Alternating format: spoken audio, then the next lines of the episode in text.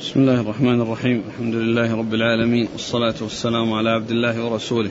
نبينا محمد وعلى آله وصحبه أجمعين. أما بعد فيقول الإمام الحافظ أبو عبد الله بن ماجه القزويني رحمه الله تعالى يقول في سننه باب الأجر على تعليم القرآن قال حدثنا علي بن محمد ومحمد بن إسماعيل قال حدثنا وكيع قال حدثنا مغيرة بن زياد الموصلي عن عبادة بن نسي عن الأسود بن ثعلبة عن عبادة بن الصامت رضي الله عنه أنه قال علمت ناسا من أهل الصفة القرآن والكتابة فأهدى إلي رجل منهم قوسا فقلت ليست بمال وأرمي عنها في سبيل الله فسألت رسول الله صلى الله عليه وسلم عنها فقال إن سرك أن تطوق بها طوقا من نار فاقبلها.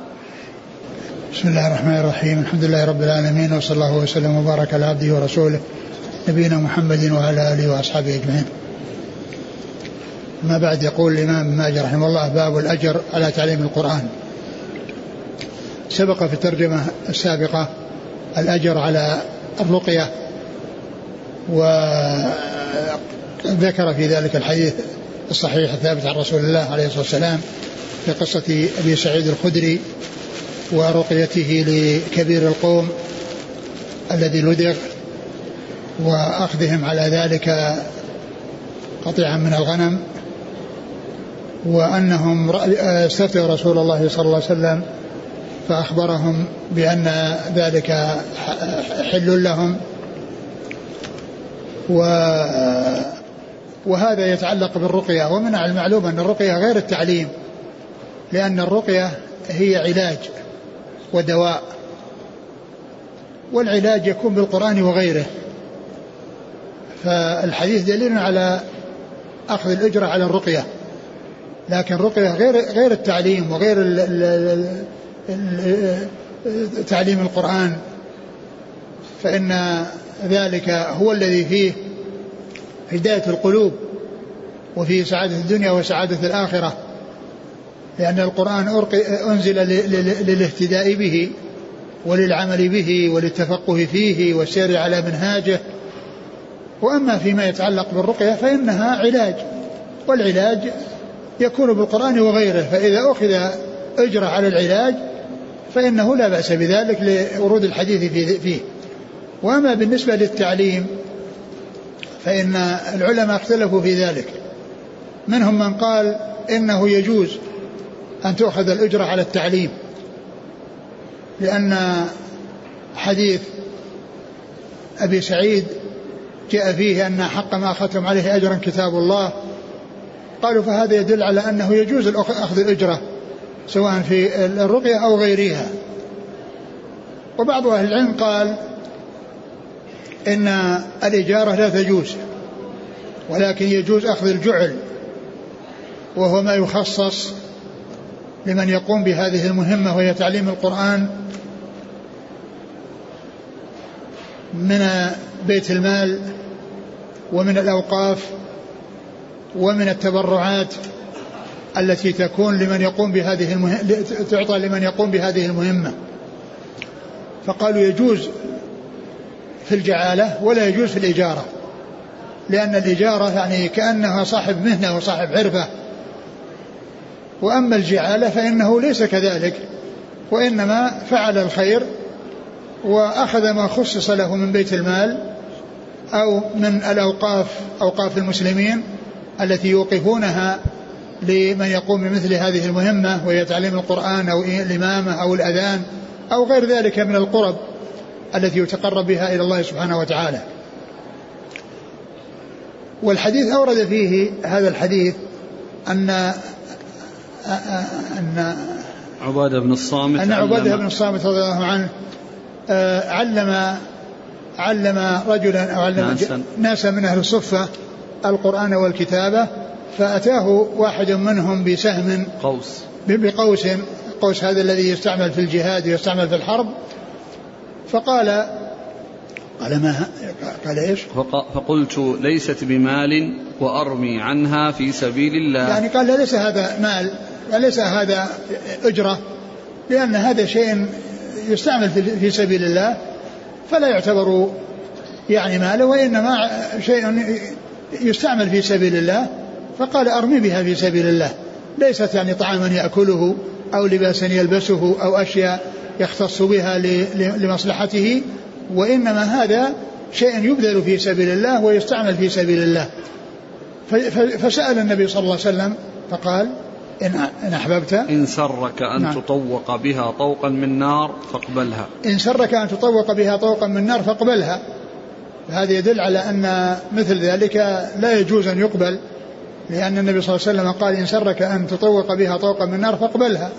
فدل على أن مثل ذلك لا يجوز و وقيل في معنى ذلك أنه فعل ذلك متبرعا يريد القربة ثم بعد ذلك أخذ يعني شيئا يقابله. وكما قلت الأمر في ذلك هو آه، إن كان إجارة فإن ذلك لا يجوز. وإن كان غير إجارة وإنما هو جعالة مما يخصص في بيت المال فإن ذلك سائر ولا بأس به. وأما الذي يعطى من الأفراد الذين علمهم القرآن فهذا الحديث يدل على أن الإنسان لا يأخذه ولا يقدم عليه. وفيه هذا الوعيد الذي جاء في هذا الحديث عن رسول الله عليه الصلاة والسلام. والحديث في إسناده آه الأسود بن ثعلبة. نعم. وفيه ضعف ولكنه توبع ولكنه توبع تابعه جنادة بن أبي أمية فالحديث يكون ثابتا بذلك. نعم.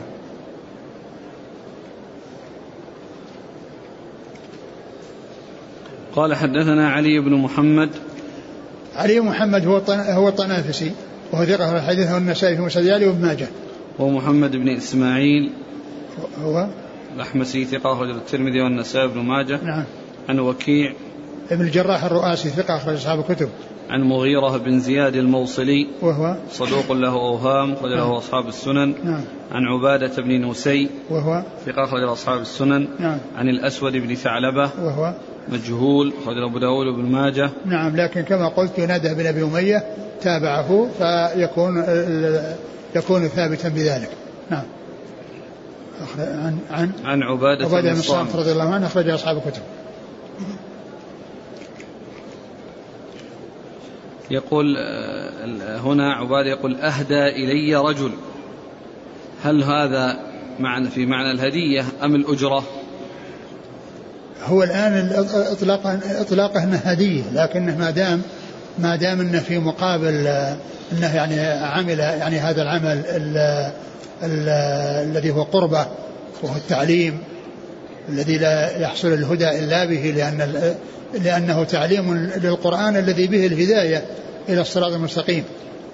فهو قال أهدى ولكنه يعني آه، صار يعني لأنه من الشخص وليس مما خصص يعني في بيت المال أو في أوقاف المسلمين. يعني هذا كان حصل مقابل وأنه في مقابل هذا العمل. نعم. يقول هذا هذا الرجل قد أعطى عبادة القوس بطيب نفس منه وليس عن طلب. هذا يعتبر من قبيل الجعالة؟ لأنه لم يشترط عليه شيئا من أصل. لا لا لا يعتبر هذا من قبيل الجعالة. الجعالة جائزة وهذا فيه المنع. نعم.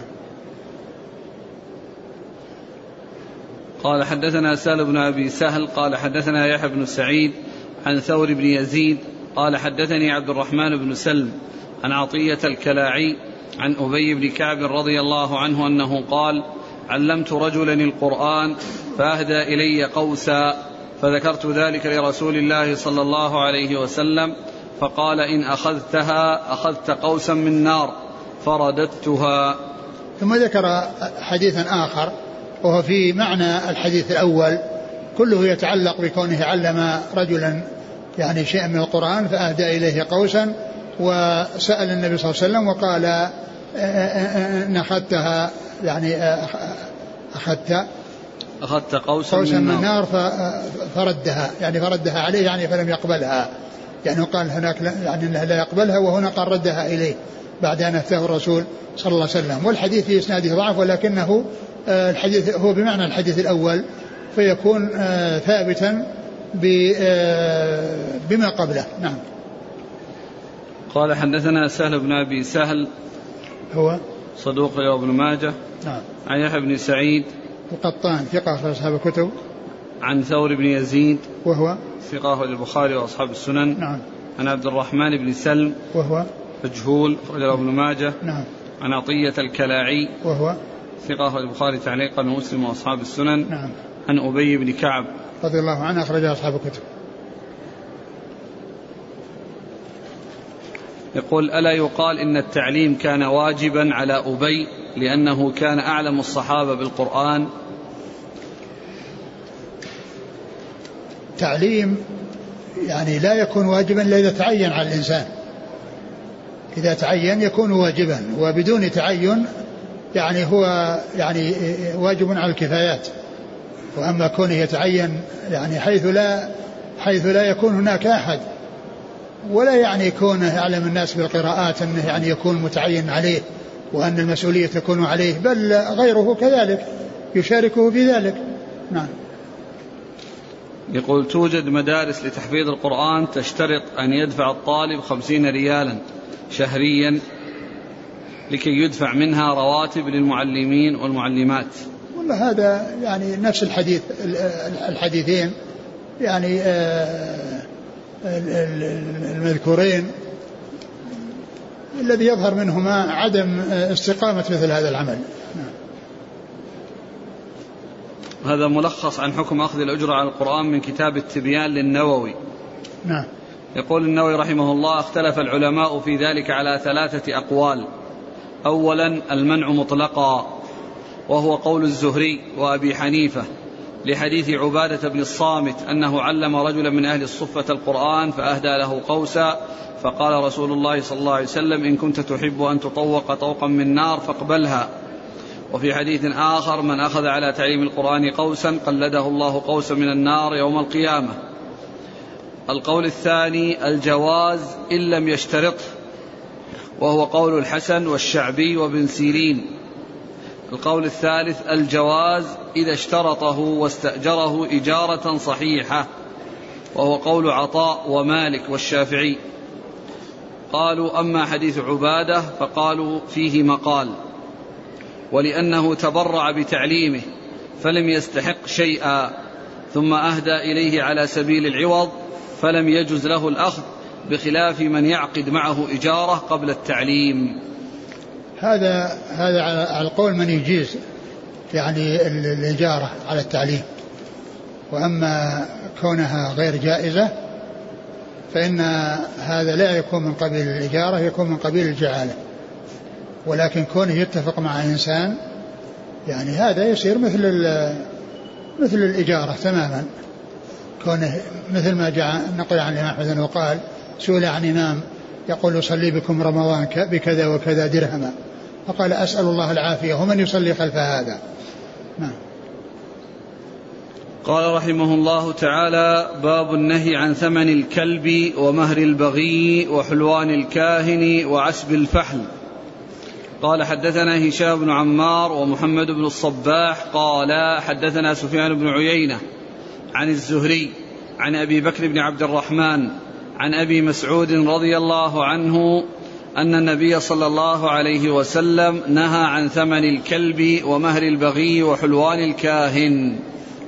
ثم ذكر باب النهي عن ثمن الكلب وحلوان الكاهن ومهر البغي و عسب الفحل وعسب الفحل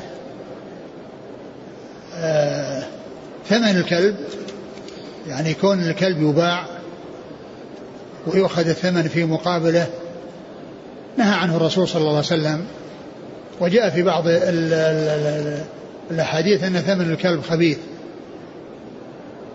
والحديث وهو يدل على تحريمه وأنه لا يجوز بيع الكلاب. وكذلك أيضا مهر البغي. يعني ما تأخذه البغي في مقابل الزنا بها فإن ذلك حرام لأنه في مقابل حرام. لأن الزنا حرام وأخذ الشيء مقابله حرام. وحلوان الكاهن هو ما يطعم إياه ويعطى إياه يعني من في مقابل كهانته وتكهنه. وكسب وعسب الفحل هو ماؤه وأخذ شيء في مقابل كونه ينزو على البهيمة. كونه ينزو على الأنثى يعطى يعني كون صاحب الأنثى يعطي صاحب الفحل آه، شيئا في مقابل كونه ينزو على على بهيمته سواء كانت آه، بقرة أو فرسا أو غير ذلك. هذه أمور أربعة نهى عنها الرسول عليه الصلاة والسلام. أولها ثمن الكلب وقد أورد ابن ماجه حديث ابن مسعود المشتمل على ثلاثة من هذه الأمور الأربعة وهي ثمن الكلب وأنه حرام لا يجوز بيعه ولا شراؤه والثاني آه مهر البغي يعني ما تعطاه البغي في مقابل الزنا بها فإن ذلك حرام لأنه في مقابل حرام. والثالث حلوان الكاهن لأن الكهانة حرام وما يعطاه الكاهن في مقابل تكهنه حرام. فأورد حديث ابن مسعود المشتمل على هذه الأمور الثلاثة وهي محرمة لا يجوز لا يجوز بيع الكلاب وأخذ الثمن عليها ولا يجوز آه، آه، الزنا ولا ما ولا يجوز للزاني أخذ يعني ذلك لأن زناها حرام وأخذ العوض أو أخذ المال في مقابله حرام. وكذلك أيضا حلوان الكاهن لأن الكهانة حرام فلا يؤخذ شيء في مقابل التكهن للإنسان. نعم. قال حدثنا هشام بن عمار. صدوق أخرجه البخاري وأصحاب السنة. ومحمد بن الصباح. هو؟ صدوق أبو داود بن ماجه. نعم. عن سفيان بن عيينة. ثقة أخرج أصحاب الكتب. عن الزهري. محمد بن مسلم بن عبيد الله ثقة أخرج أصحاب الكتب. عن أبي بكر بن عبد الرحمن. هو بن الحارث بن هشام. ثقة أخرج أصحاب الكتب. عن أبي مسعود. أبي مسعود عقبة بن عمرو الأنصاري البدري رضي الله عنه أخرج له أصحاب الكتب.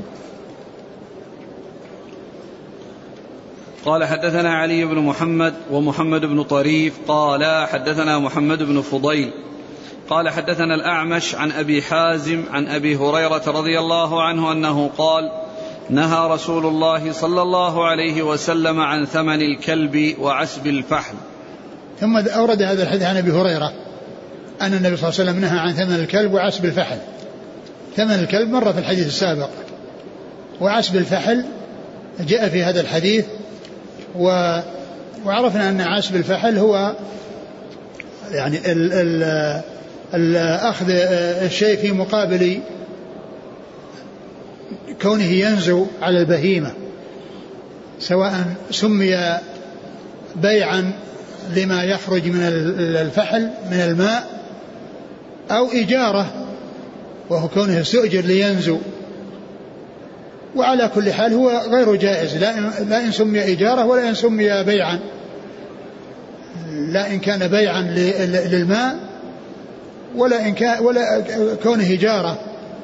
وذلك لأن البيع على غير مقدور على تسليمه لأن كون الفحل يخرج منه ماء هذا يعني هذا ما يتم لا يقدر آه، صاحب الفحل أنه, أنه, أنه يحصل ماء لأنه قد ينزو ولا يحصل ماء. قد يحصل في نزو ولا يحصل ماء. فهو شيء غير مقدور على تسليمه. ثم أيضا يعني مثل هذا من الأمور التي ما يصلح أن أن الناس آه، يتشاحون فيها ولا يحصل عن طريق البيع والشراء. هذه أمور عند الحاجة آه، تبذل دون مقابل. ثم لو أخذ مقابل فإنه في غير شيء ثابت لأن الماء كونه يخرج من الفحل عند نزوة قد لا يخرج منه. فهو من الشيء الذي هو غير مقدور على تسليمه. ولا بد في الشيء المؤجر أو الشيء المشترى أن يكون مقدورا على تسليمه من البائع أو من المؤجر وهذا ليس كذلك. ف ولهذا جاءت الأحاديث في النهي عن ذلك. وقد جاء في البخاري من حديث عبد الله بن عمر رضي الله تعالى عنهما وفي كتاب الإجارة أن النبي صلى الله عليه وسلم نهى عن عسب الفحل. والحاكم استدرك حديث ابن عمر هذا على البخاري وقال إنه حديث صحيح على شرط البخاري ولم يخرجه. ولكن البخاري قد خرجه. وقد قال الحافظ عند شرحه في كتاب الإجارة قال وقد استدركه الحاكم على البخاري فوهم قال ولعله بحث عنه في كتاب البيوع فلم يجده. ف يعني رأى أنه لم يخرجه والواقع أنه قد خرجه في كتاب الإجارة. والواقع أنه قد خرجه في كتاب الإجارة. فأورد المصنف حديث أبي هريرة عن هم الكلب وعن عاص بفحل وهو موجود أيضا في صحيح البخاري كما أشرت. نعم. قال حدثنا علي بن محمد ومحمد بن طريف. محمد بن طريف هو؟ صدوق غير مسلم وأبو داود والترمذي وابن ماجه. نعم. عن محمد بن فضيل. وهو بن غزوان صدوق خرج أصحاب الكتب. عن الأعمش. سليمان بن مهران ثقة خرج أصحاب الكتب. عن أبي حازم. وهو؟ سلمان الأشجعي ثقة خرج أصحاب الكتب. نعم. عن أبي هريرة. نعم آه، يسأل عن الكلب المعلم للصيد أو للحراسة. ما حكم بيعه وشرائه؟ الحديث دل على على العموم. ما فرق بين شيء للحراسة لأن أولا هو لا يجوز إلا فيما في الأمور التي شرع استعماله فيها.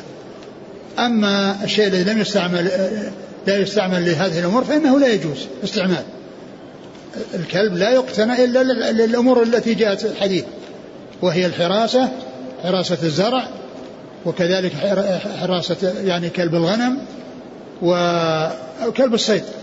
هذه هي التي جاء ما يدل على أن الكلاب تستعمل فيها. ف آه، النهي عن عن عن ثمن الكلب. ومعلوم أن يعني هذه التي ينتفع فيها وقد يتجه بعض الناس إلى البيع من أجل الانتفاع لكن الحديث جاء بلفظ بلفظ مطلق. فإذا كان الإنسان محتاج إلى الكلب فإنه يستعمله وإذا ما احتاج إليه فإنه يعطيه لغيره أو يرسله ويتركه. أما أن يبيع ويشتري في الكلاب فهذا يعني الحديث يعني أو الأحاديث جاءت في منعه. الأخ أرسل آه، أن الشيخ الألباني رحمه الله في السلسلة الصحيحة 2990 صح حديث ثلاثة كلهن سحت كسب الحجام ومهر البغي وثمن الكلب إلا الكلب الضاري. إلا الكلب الضاري؟ نعم. ما أدري عن يعني عن الحديث لكن كلمة كونه سحت يعني كسب الحجام لأنه سحت يعني جاء ما يدل على أنه ليس بسحت. الرسول صلى الله عليه وسلم احتجم أعطى الحجام أجره ولو كان حراما لم يعطه.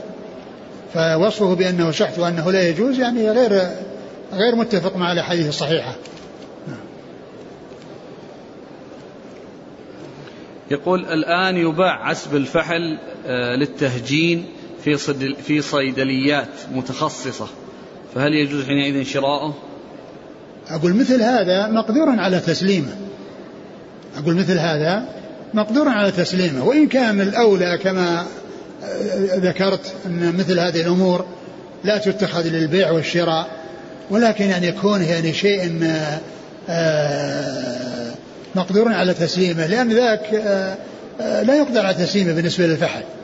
وأما هذا كونه موجود وأنه يباع فمثل هذا ويبدو والله أعلم أنه لا بأس به. لا بأس به لأن شيء مقدور على تسليمه. ليس مثل الفحل الذي ينزل ثم قد ينزل وقد لا ينزل. يقول ما آه، حكم بيع ما يؤبر به النخل. لا بأس بذلك. لأن هذا شيء مقدور على تسليمه.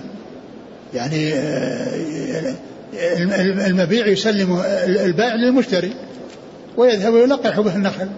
هذا جائز ما فيه إشكال. قال حدثنا هشام بن عمار قال حدثنا الوليد بن مسلم قال أخبرنا ابن لهيعة عن أبي الزبير عن جابر رضي الله عنه أنه قال نهى رسول الله صلى الله عليه وسلم عن ثمن السنور. ثم ذكر هذا الحديث يتعلق بالسنور. وهو أن النبي صلى الله عليه وسلم نهى عن ثمن السنور وهذا يدل على تحريم بيعه مثل ما جاء في النهي عن بيع الكلاب في هذا الحديث الذي ورد في ذلك. فإذا كان السنور يحتاج إليه أحد يستعمله وإذا استغنى عنه لا يبيعه ولكن يرسله لمن يأخذه أو يعطيه لأحد يستفيد منه. يقال فيه كما يقال في الكلاب. لأن هذا منهي عنه وهذا منهي عنه. نعم. قال حدثنا هشام بن عمار. هشام بن عمار صديق أخرجه البخاري وأصحاب السنن. عن الوليد بن مسلم. وهو ثقة أخرج أصحاب الكتب. وجاء في بعض النسخ مسلمة. وهي وهو غلط. هو مسلم. نعم. عن ابن لهيعة. عبد الله عبد الله بن لهيعة المصري. وهو صدوق اختلط. والذين سمعوا منه قبل الاختلاط العبادلة الأربعة الذين هم عبد الله بن آه، بن وهب وعبد الله بن مسلمة وعبد الله بن المبارك وعبد الله بن يزيد المقري. ولكن آه، توبع ابن لهيعة تابعه معقل ابن عبيد الله فيكون الحديث ثابتا بالمتابعة. نعم. عن أبي الزبير محمد المسلم صدوق خرج أصحاب الكتب. عن جابر. جابر بن عبد الله رضي الله عنهما أحد السبعة المكثرين من حديث الرسول صلى الله عليه وسلم. يسأل عن السنور. ما هو السنور؟ السنور هو القط والهر.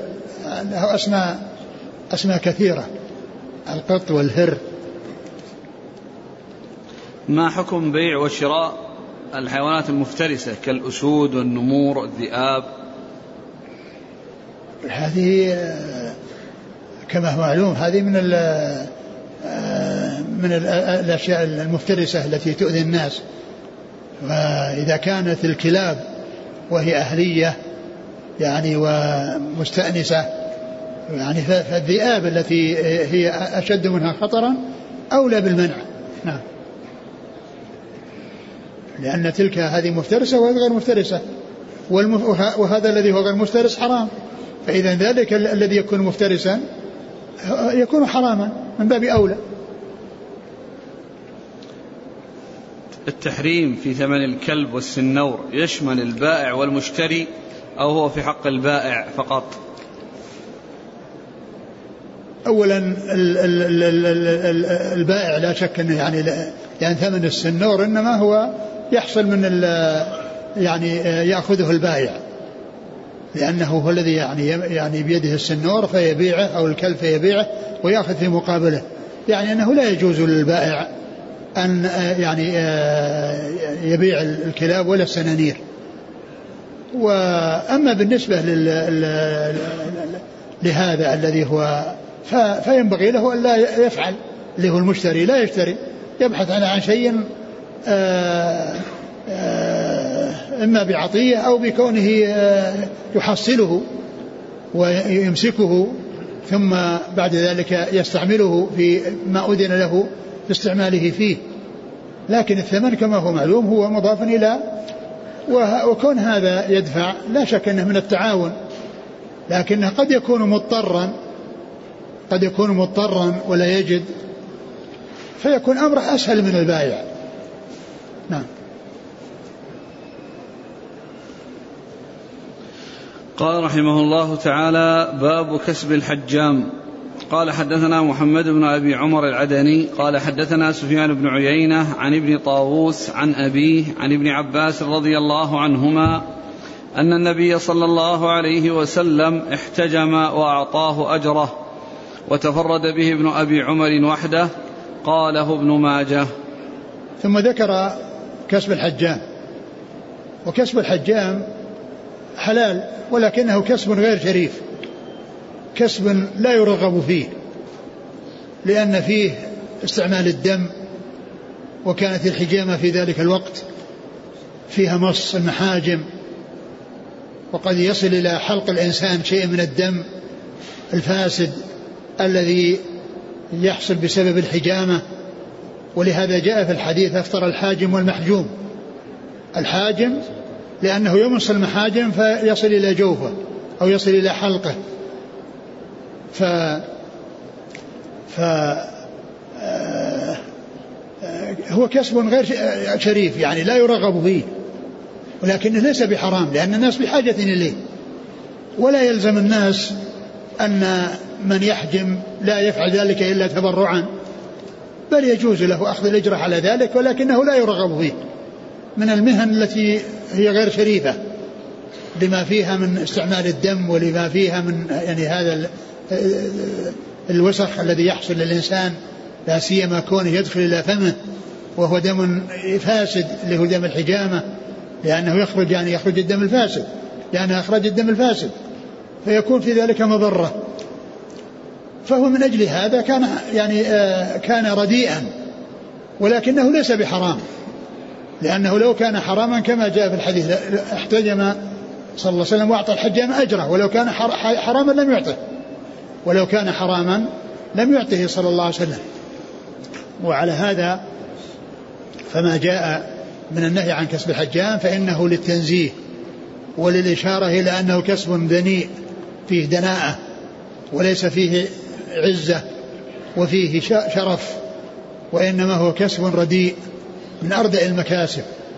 وما جاء في بعض الأحاديث كسب الحجام خبيث ليس المقصود به التحريم وإنما المقصود به الرديء لأن الخبيث أحيانا يأتي ويراد به الرديء كما قال الله عز وجل ولا تيمموا الخبيث منه تنفقون ولا تيمموا الخبيث منه يعني الرديء.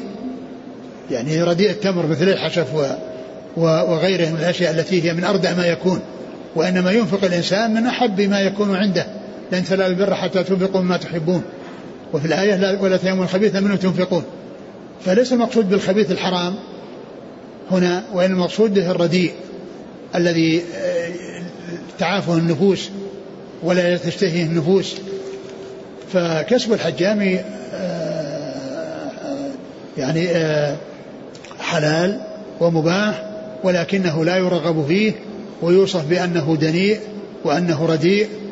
وأما كونه حراما لا يجوز فالأحاديث الكثيرة دالة على حله ومنها ما جاء عن النبي صلى الله عليه وسلم في عدة أحاديث أنه احتجم وأعطى الحجام أجره. وقد جاء في بعضها ولو كان حراما لم يعطه. نعم. قال حدثنا محمد بن أبي عمر العدني. هو صدوق خرجه مسلم. الترمذي والنسائي بن ماجه. نعم. عن سفيان بن عيينة عن ابن طاووس. ابن طاووس عبد الله بن طاووس ثقة أخرج أصحاب الكتب. عن أبيه أبو طاووس بن كيسان ثقة أخرج أصحاب الكتب. عن ابن عباس. وقال بعد ذلك تفرد به ابن أبي عمر وحده قاله ابن ماجه. تفرد به ابن أبي عمر وحده المقصود من ذلك أنه تفرد به عن سفيان. وإلا فإنه جاء من طرق أخرى لكن الكلام فيما يتعلق بسفيان. وكأن هذه الجملة يعني الذي قالها من دون ابن ماجه لأن كلمة قاله ابن ماجه لأن ابن ماجه إذا كان القول منه يقول قال ابن ماجه أو قال أبو عبد الله كما مر بنا في بعض المواضع. لكنه لما قال هنا قاله ابن ماجه يعني هالكلام ليس كلام ابن ماجه. هذا الكلام ليس كلام ماجه قاله ابن ماجه. وإنما هو في كلام من دون من دون ابن ماجه. نعم. قال حدثنا عمرو بن علي أبو حفص الصيرفي قال حدثنا أبو داود حا قال وحدثنا محمد بن عبادة الواسطي قال حدثنا يزيد بن هارون قال حدثنا ورقاء عن عبد الأعلى عن أبي جميلة عن علي رضي الله عنه أنه قال احتجم رسول الله صلى الله عليه وسلم وأمرني فأعطيت الحجام أجره. ثم ذكر حديث علي وهو مثل الذي تقدم. يقول احتجم رسول الله صلى الله عليه وسلم وأمرني أن أعطي الحجام أجره. فهذا يعني من الأدلة الدالة على حل أجرة الحجام لأن النبي صلى الله عليه وسلم أعطاه إياه أعطاه الأجرة ولو كان حراما لم يعطيه كما جاء ذلك في بعض الأحاديث. فحديث علي مثل الأحاديث الأخرى الدالة على أن النبي صلى الله عليه وسلم احتجم وأنه أعطى الحجام أجرة. وعلي رضي الله عنه يخبر بأنه هو الذي تولى إيصال الإجرة إلى الحجام. والحديث في إسناده أبو جميلة وفيه ضعف ولكن الأحاديث الواردة في الباب في معناه كثيرة فمتنه صحيح وإن كان الإسناد فيه ضعف. قال حدثنا عمرو بن علي أبو حفص الصيرفي. هذا هو الفلاس. يقال له الصيرفي ويقال له الفلاس وهو عمرو بن علي وهو ثقة أخرج أصحاب الكتب وهو شيخ لأصحاب الكتب. هو شيخ لأصحاب الكتب. والذين هم شيوخ لأصحاب الكتب تسعة. شيوخ أصحاب الكتب تسعة. عمرو بن علي الفلاس هذا ويعقوب بن إبراهيم الدورقي ومحمد بن مثنى ومحمد بن بشار ونصر بن علي الجهضمي وعبد الله بن سعيد الأشج وزياد بن يحيى النكري و محمد, محمد بن معمر البحراني. ومحمد بن معمر البحراني بقي التاسع. محمد بن العلاء. محمد بن العلاء بن كريب أبو كريب. هؤلاء روى عنهم أصحاب الكتب الستة مباشرة؟ يعني أصحاب الكتب الستة يروون عن هؤلاء التسعة مباشرة وبدون واسطة. كلهم ثقات ما عدا محمد بن معمر البحراني. وهو صدوق. وهو صدوق. قال حدثنا أبو داود. أبو داود هو الطيالسي سليمان بن داود ثقة أخرجه البخاري تعليقا ومسلم وأصحاب السنة. قال حا حدثنا محمد بن عبادة الواسطي. هو؟ صدوق رجل ابن ماجه. نعم. عن يزيد بن هارون. وهو الواسطي ثقة أخرج أصحاب الكتب. عن ورقاء. وهو؟ ابن عمر صدوق رجل أصحاب الكتب. نعم. عن عبد الأعلى. وهو؟ وهو الثعلبي نعم. صدوق يهم. نعم. رجل أصحاب السنن. نعم. عن أبي جميلة. وهو مقبول أخرج له. أبي, أبي جميلة ميسرة بن يعقوب. هو الشافعي نعم مقبول أخرجه أبو داود والترمذي في الشمائل والنسائي بن ماجه. نعم. عن علي. علي رضي الله عنه أمير المؤمنين ورابع الخلفاء الراشدين الهادين المهديين صاحب المناقب الجمة والفضائل الكثيرة رضي الله عنه وأرضاه وحديثه عند أصحاب الكتب الستة. قال حدثنا عبد الحميد بن بيان الواسطي قال حدثنا خالد بن عبد الله عن يونس عن عن ابن سيرين عن أنس بن مالك رضي الله عنه أن النبي صلى الله عليه وسلم احتجم وأعطى الحجام أجره. وهذا حديث أنس أيضا يعني بمعنى الأحاديث السابقة النبي صلى الله عليه وسلم احتجم وأنه أعطى الحجام أجره فإذا أجرة الحجام حل وليست بحرام. نعم. قال حدثنا عبد الحميد بن بيان الواسطي. هو؟ صدوق له مسلم وأبو داود بن ماجه. نعم. عن خالد بن عبد الله. هو الطحان ثقة أخرج أصحاب الكتب. عن يونس. بن عبيد ثقة أخرج أصحاب الكتب. عن ابن سيرين. محمد بن سيرين ثقة أخرج أصحاب الكتب. عن أنس بن مالك. نعم آه، في ترجمة يونس بن عبيد ابن دينار من سير أعلام النبلاء قال عنه الذهبي الإمام القدوة الحجة أبو عبد الله العبدي مولاهم البصري من صغار التابعين وفضلائهم. ثم أورد عن جعفر بن برقان قال بلغني عن يونس فضل وصلاح. فأحببت أن أكتب إليه أسأله. فأحببت أن أكتب إليه أسأله فكتب إليه. أتاني كتابك تسألني أن أكتب إليك بما أنا عليه.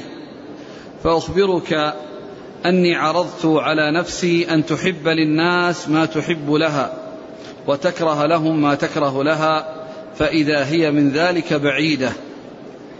ثم عرضت عليها مرة أخرى ترك ذكرهم.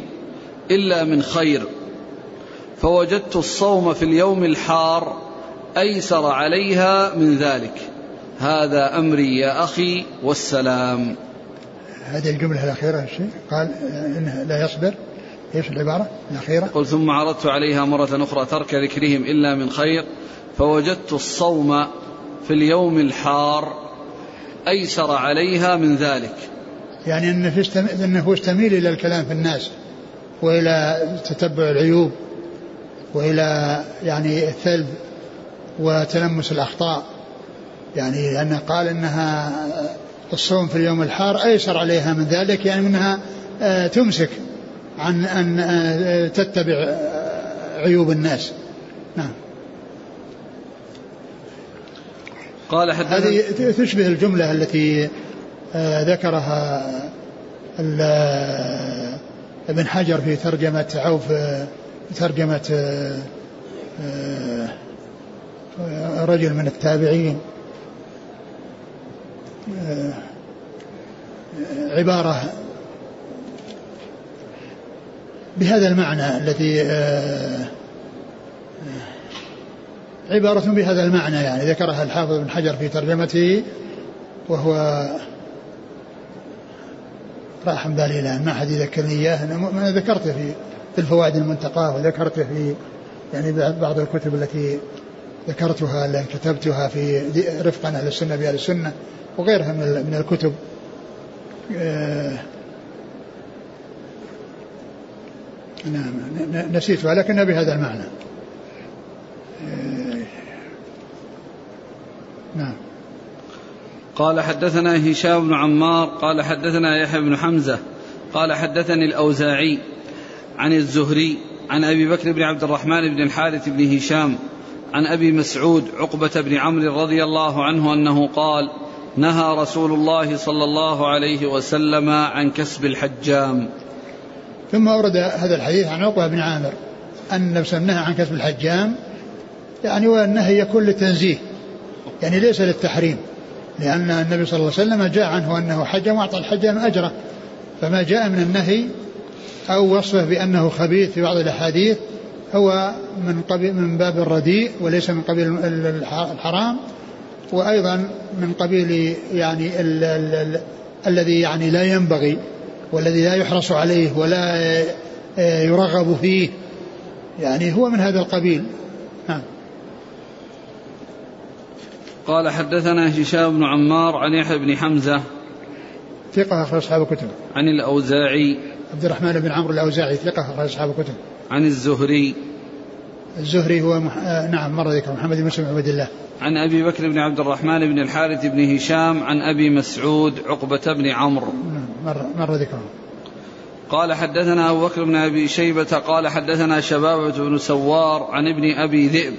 عن الزهري عن حرام بن محيصة عن أبيه رضي الله عنه أنه سأل النبي صلى الله عليه وسلم عن كسب الحجام فنهاه عنه فذكر له الحاجة فقال اعلفه نواضحك. ثم ذكر هذا الحديث عن محيصة بن مسعود أن أن أنه, أن أنه قال سأل النبي صلى الله عليه وسلم عن كسب الحجام. عن كسب الحجام فنهاه عن ذلك فقال فذكر له الحاجة. يعني إلى الحجامة وأخذ المقابل عليها فقال اعلفه ناضحك. الناضح هو ال ال ال الإبل التي يخرج بها الماء من البئر بالرشاء وبالغرب والدلو. فقال اعلفه ناضحك.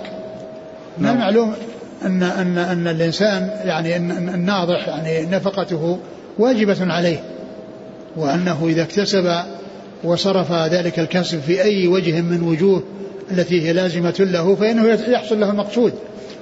والرسول عليه الصلاة والسلام آه، قال هذا لعل المقصود من ذلك ان ان ان, أن, أن, أن, أن تأكيد أن الحجامة لا يفرح بها ولا يحرص عليها وأنها من المهن التي لا ينبغي الإقدام عليها لأنها كسب غير شريف.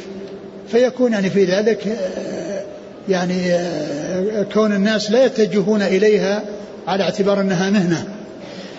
لكن إذا احتاج الناس إليها فهذا شيء لا بد منه ولكن لهم أن يأخذوا. وإذا أخذوا فلهم أن يستفيدوا. وإن صرفوه في النواضح وفي الأشياء التي يعني هذا فهو أولى. قال حدثنا أبو بكر بن أبي شيبة الرجل الذي كنت نسيته هو بكر بن عبد الله المزني.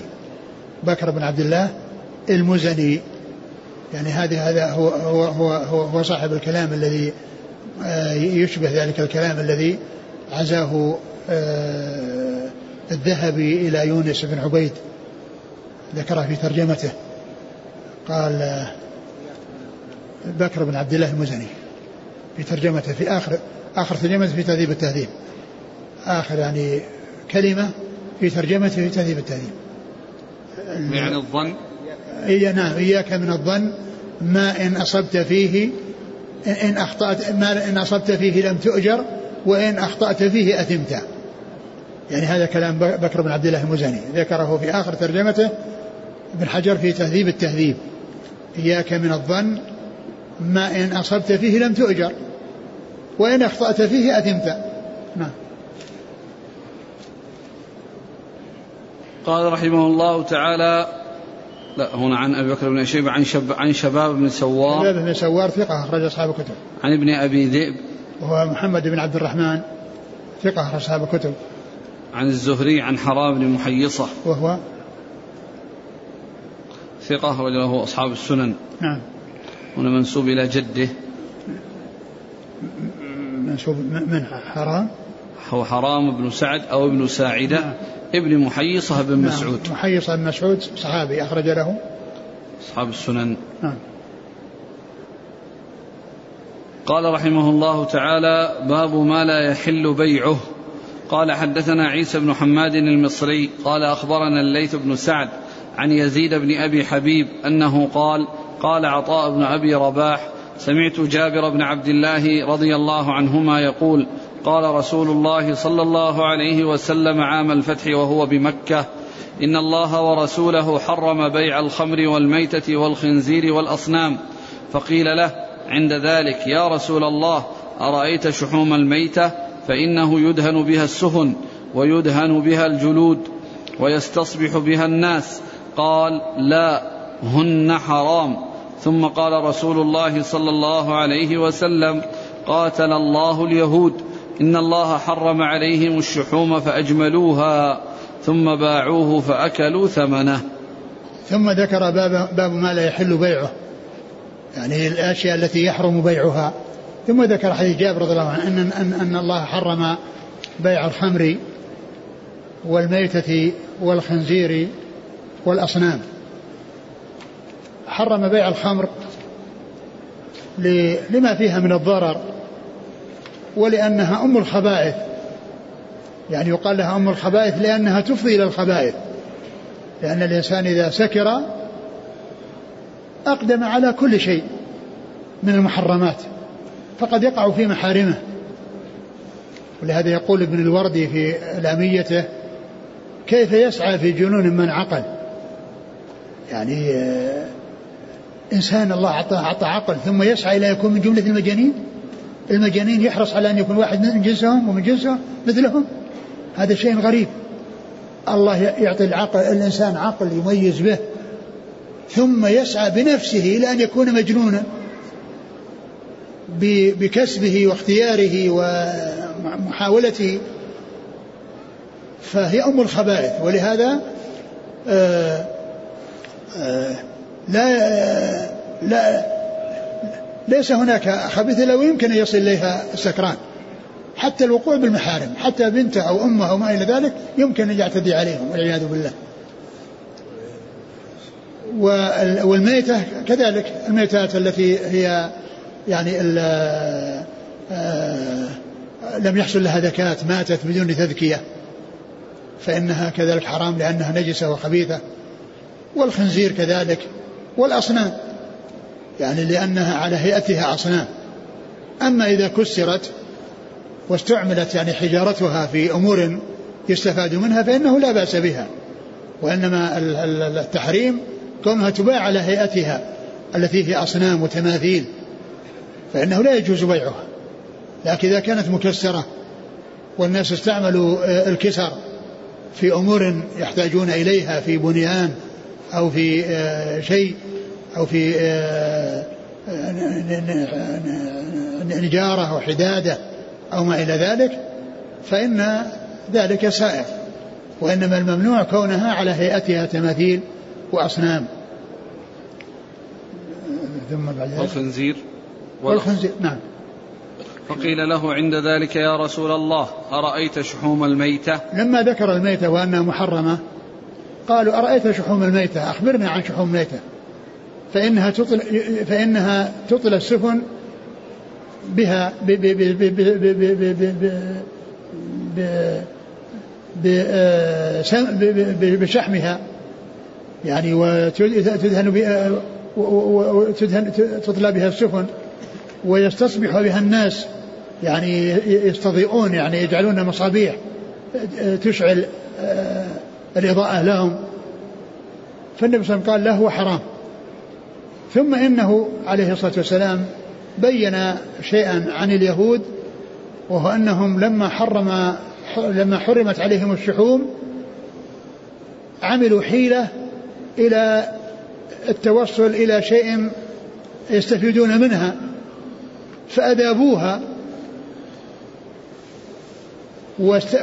واستعملوا يعني هذا الذي آه، تحللت إليه وانتقلت إليه لأنه خرج من كونه شحم إلى كونه ودك. يعني صار له اسم آخر غير كونه شحم. لأنه قبل يعني لما أخرج من من الدابة من الميتة هو شحم ولكنهم أذابوه. يعني حيلة معناه أنهم ما استعملوا الشحوم ولكنهم استعملوا الودك. فحرم ذلك لأن لأن هذه لأن لأن هذه وسيلة إلى المحرم.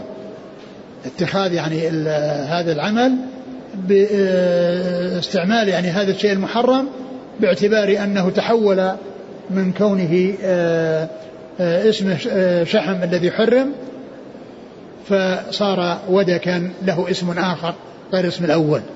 فدل هذا على على منع الحيل المحرمة التي تؤدي إلى المحرم. قاتل الله اليهود لما حرم الله عليهم شحوم ميتة أجملوها أي أذابوها وأذابوها و قال أول شيء رأيت شحوم الميتة فإنه يدهن بها السفن ويدهن بها الجلود. قال ويس... هو حرام قال هو حرام نعم.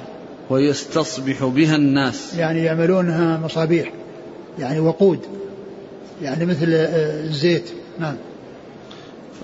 فقال لا هن حرام. نعم. ثم قال صلى الله عليه وسلم قاتل الله اليهود. إن الله حرم عليهم الشحوم فأجملوها يعني ثم باعوها يعني أذابوها ثم باعوها وأكلوا ثمنها. قالوا إنهم ما باعوا شحوم باعوا ودك. نعم. يعني هو الآن لما قال لهم الميتة حرام سألوه عن الانتفاع وليس الأكل. نعم. نعم. فالمحرم الآن أكلها؟ كله كله, كله هذا وهذا.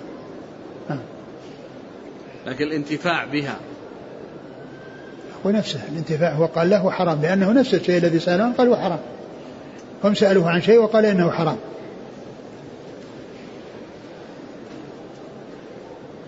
قال حدثنا عيسى بن حماد المصري. هو الملقب زغبة وهو ثقة, ثقة. أخرج له. مسلم وأبو داود والنسائي بن ماجه. نعم. عن الليث بن سعد. المصري ثقة أخرج أصحاب الكتب. عن يزيد بن أبي حبيب. وهو ثقة أخرج أصحاب الكتب. عن عطاء بن أبي رباح. ثقة أخرج أصحاب الكتب. عن جابر بن عبد الله. نعم.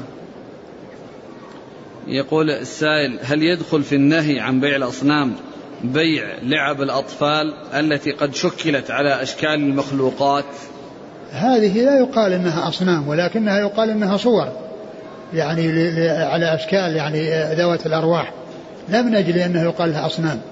يعني لعب الأطفال ما يقال لها أصنام ولكنها يقال إنها يعني لعب صنعت على هيئة محرمة. نعم. قال حدثنا أحمد بن محمد بن يحيى بن سعيد القطان قال حدثنا هاشم بن القاسم قال حدثنا أبو جعفر الرازي عن عاصم عن أبي المهلب عن عبيد الله الإفريقي عن القاسم عن أبي أمامة رضي الله عنه أنه قال نهى رسول الله صلى الله عليه وسلم عن بيع المغنيات وعن شرائهن وعن كسبهن وعن أكل أثمانهن. ثم ذكر يعني في ترجمة ما لا يحل بيعه هو المغنيات. يعني الجواري اللاتي آه، هن مغنيات.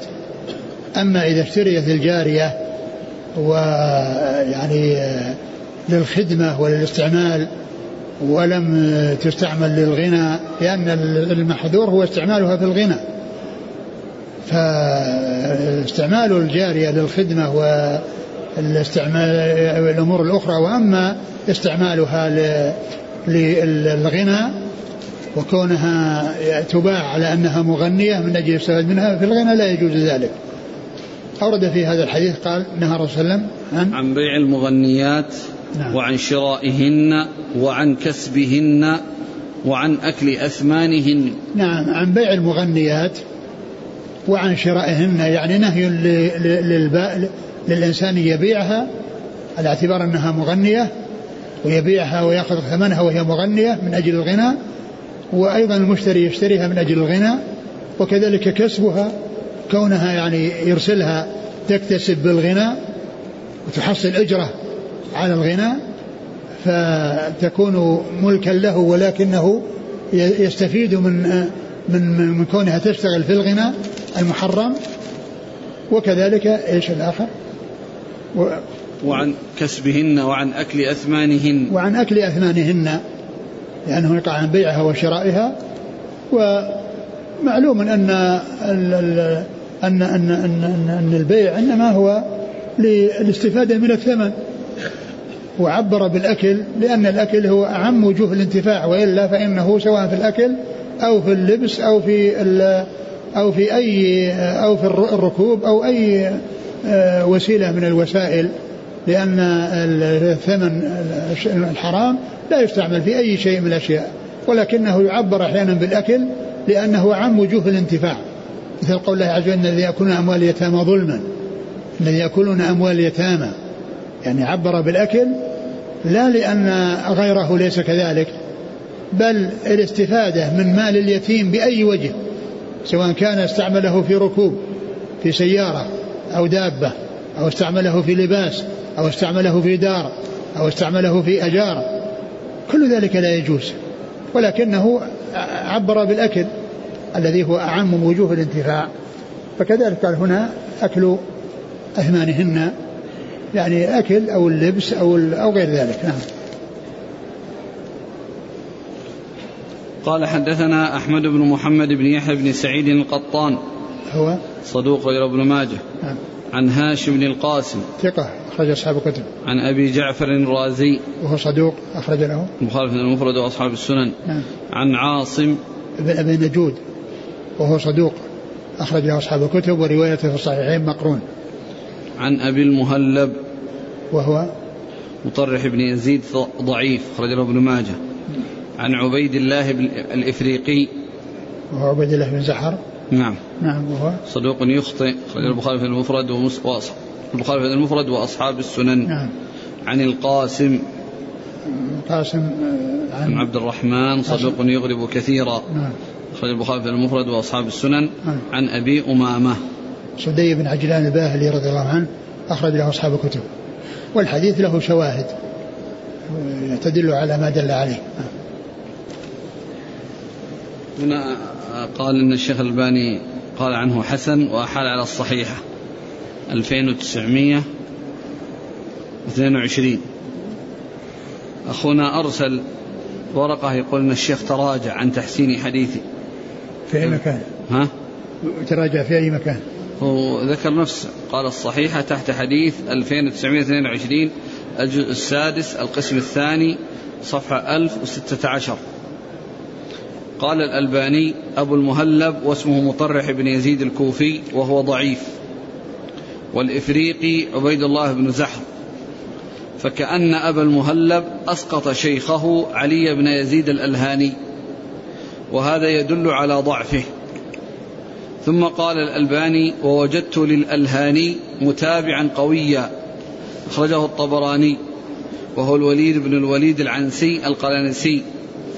قال فيه ابن أبي حاتم صدوق ما بحديثه بأس حديثه صحيح ثم قال الألباني ثم وقفت على ترجمة الوليد في الميزان واللسان فوجدت فيه جرحا شديدا من غير واحد من الحفاظ والجرح مقدم على تعديل أبي حاتم إياه ولا سيما الجرح المفسر. ولذلك رجعت عن الاستشهاد بحديث الوليد هذا وبقي الحديث على ضعفه. أما ما يتعلق بسبب نزول الآية ومن الناس من يشتري لهو الحديث له شواهد ولا سيما حلف ابن مسعود ثلاث مرات نزولها في الغناء فهو صحيح. نعم يعني هذا يعني يدل على أن أن أن الغنى وتحريم الغنى أنه باقي وأنه موجود وفيه يعني الأحاديث التي تتعلق بسبب نزول الآية وفي آثار آثار عن الصحابة في هذا. نعم. يقول هل يدخل في هذا النهي أشرطة الأناشيد التي فيها الدف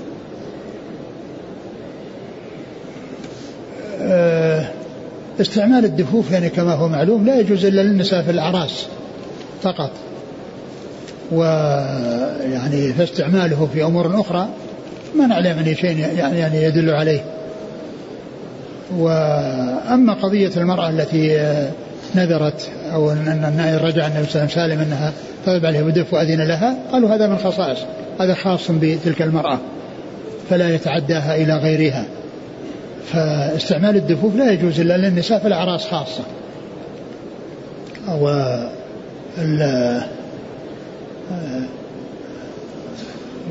وش هذه بيع أشرطة الأناشيد التي فيها الدف. أما الأناشيد التي هي مبنية على استحسان الأصوات والإعجاب بها والفرح بها والاستئناس بها فهذه ملهية عن ذكر الله وعن القرآن وعن الحديث فالإنسان الذي يريد الخير لنفسه يتركها ويستعمل ما هو خير له في دينه ودنياه وهو أشرطة القرآن وأشرطة الأحاديث وأشرطة المحاضرات المفيدة والدروس القيمة وما إلى ذلك نعم. ما حكم أجرة الدقاقة التي تضرب الدف في الأفراح لا بأس بذلك لكن المغالاة وكون يضاف إليها أشياء غير ضرب الدف غير ضرب الدف يعني إذا كان هناك أشياء أخرى لا يجوز. وأما هذا الذي استعمل الناس في المغالاة يعني الضرب بالدف مباح للنساء في العراس. فإذا استؤجرت امرأة لتعمل الضرب بالدف ولم يكن هناك أمور محذورة في مع ذلك من الغناء المحرم الذي لا يسوق فإنه لا بأس بذلك. لكن ليس كما يفعله بعض الناس من المغالاة بحيث يعني يدفعون لها مبالغ طائلة لأن هذا من من الترف ومن إضاعة الماء الشيء في غير موضعه. نعم. قال رحمه الله تعالى باب ما جاء في النهي عن المنابذة والملامسة. قال حدثنا أبو بكر بن أبي شيبة قال حدثنا عبد الله بن نمير وأبو أسامة عن عبيد الله بن عمر عن خبيب بن عبد الرحمن عن حفص بن عاصم عن أبي هريرة رضي الله عنه أنه قال نهى رسول الله صلى الله عليه وسلم عن بيعتين عن الملامسة والمنابذة. ثم ذكر باب النهي عن عن المنابذة والملامسة. باب النهي عن المنابذة والملامسة. الملامسة هي كون الإنسان يعني يشتري الشيء بلمسه ثم يأخذه بناء على ذلك وليس له خيار بعد ذلك فإنه قد يكون يعني فيه عيب وقد يكون فيه يعني خلل فيكون في ذلك جهالة وغرض. وكذلك المنابذة يعني كون كون ينبذ السلعة أي أي شيء تنبذ لي فإنه آه، يعني آه، أقبله ثم ينبذ إليه ما يكون مقابلا له دون أن يكون رأى السلعة وعرفها ودخل بناء على علم ومعرفة وإنما هو مجرد منابذة وملامسة. هذا فيه غرر وفيه جهالة. ولذا وكانت من أفعال الجاهلية. وأعمال الجاهلية وبيوع الجاهلية ولهذا جاء الإسلام بالنهي عنها وأن الإنسان يدخل على بينة بحيث يرى السلعة ويتأمل فيها ويعرف سلامتها ثم يشتريها. أما كون يأخذ الشيء يعني على ما هو عليه ثم يلزم البيع بناء على ذلك ولو كان فيه شيء من الخلل فإنه لا يمكن آه، يمكنه تداركه فإن هذا هو الذي نهى عنه الرسول صلى الله عليه وسلم. فالمنابذة هي من النبذ والملامسة هي من اللمس. نعم. قال حدثنا أبو بكر بن أبي شيبة عن عبد الله بن نمير ثقة أخرج أصحاب الكتب. وأبي أسامة حماد بن أسامة ثقة أخرج أصحاب الكتب. عن عبيد الله بن عمر هو العمري ثقة أخرج أصحاب الكتب. عن خبيب بن عبد الرحمن هو ثقة أخرج أصحاب الكتب. نعم. عن حفص بن عاصم حفص بن عاصم هو ثقة أخرج أصحاب الكتب. نعم. عن أبي هريرة نعم.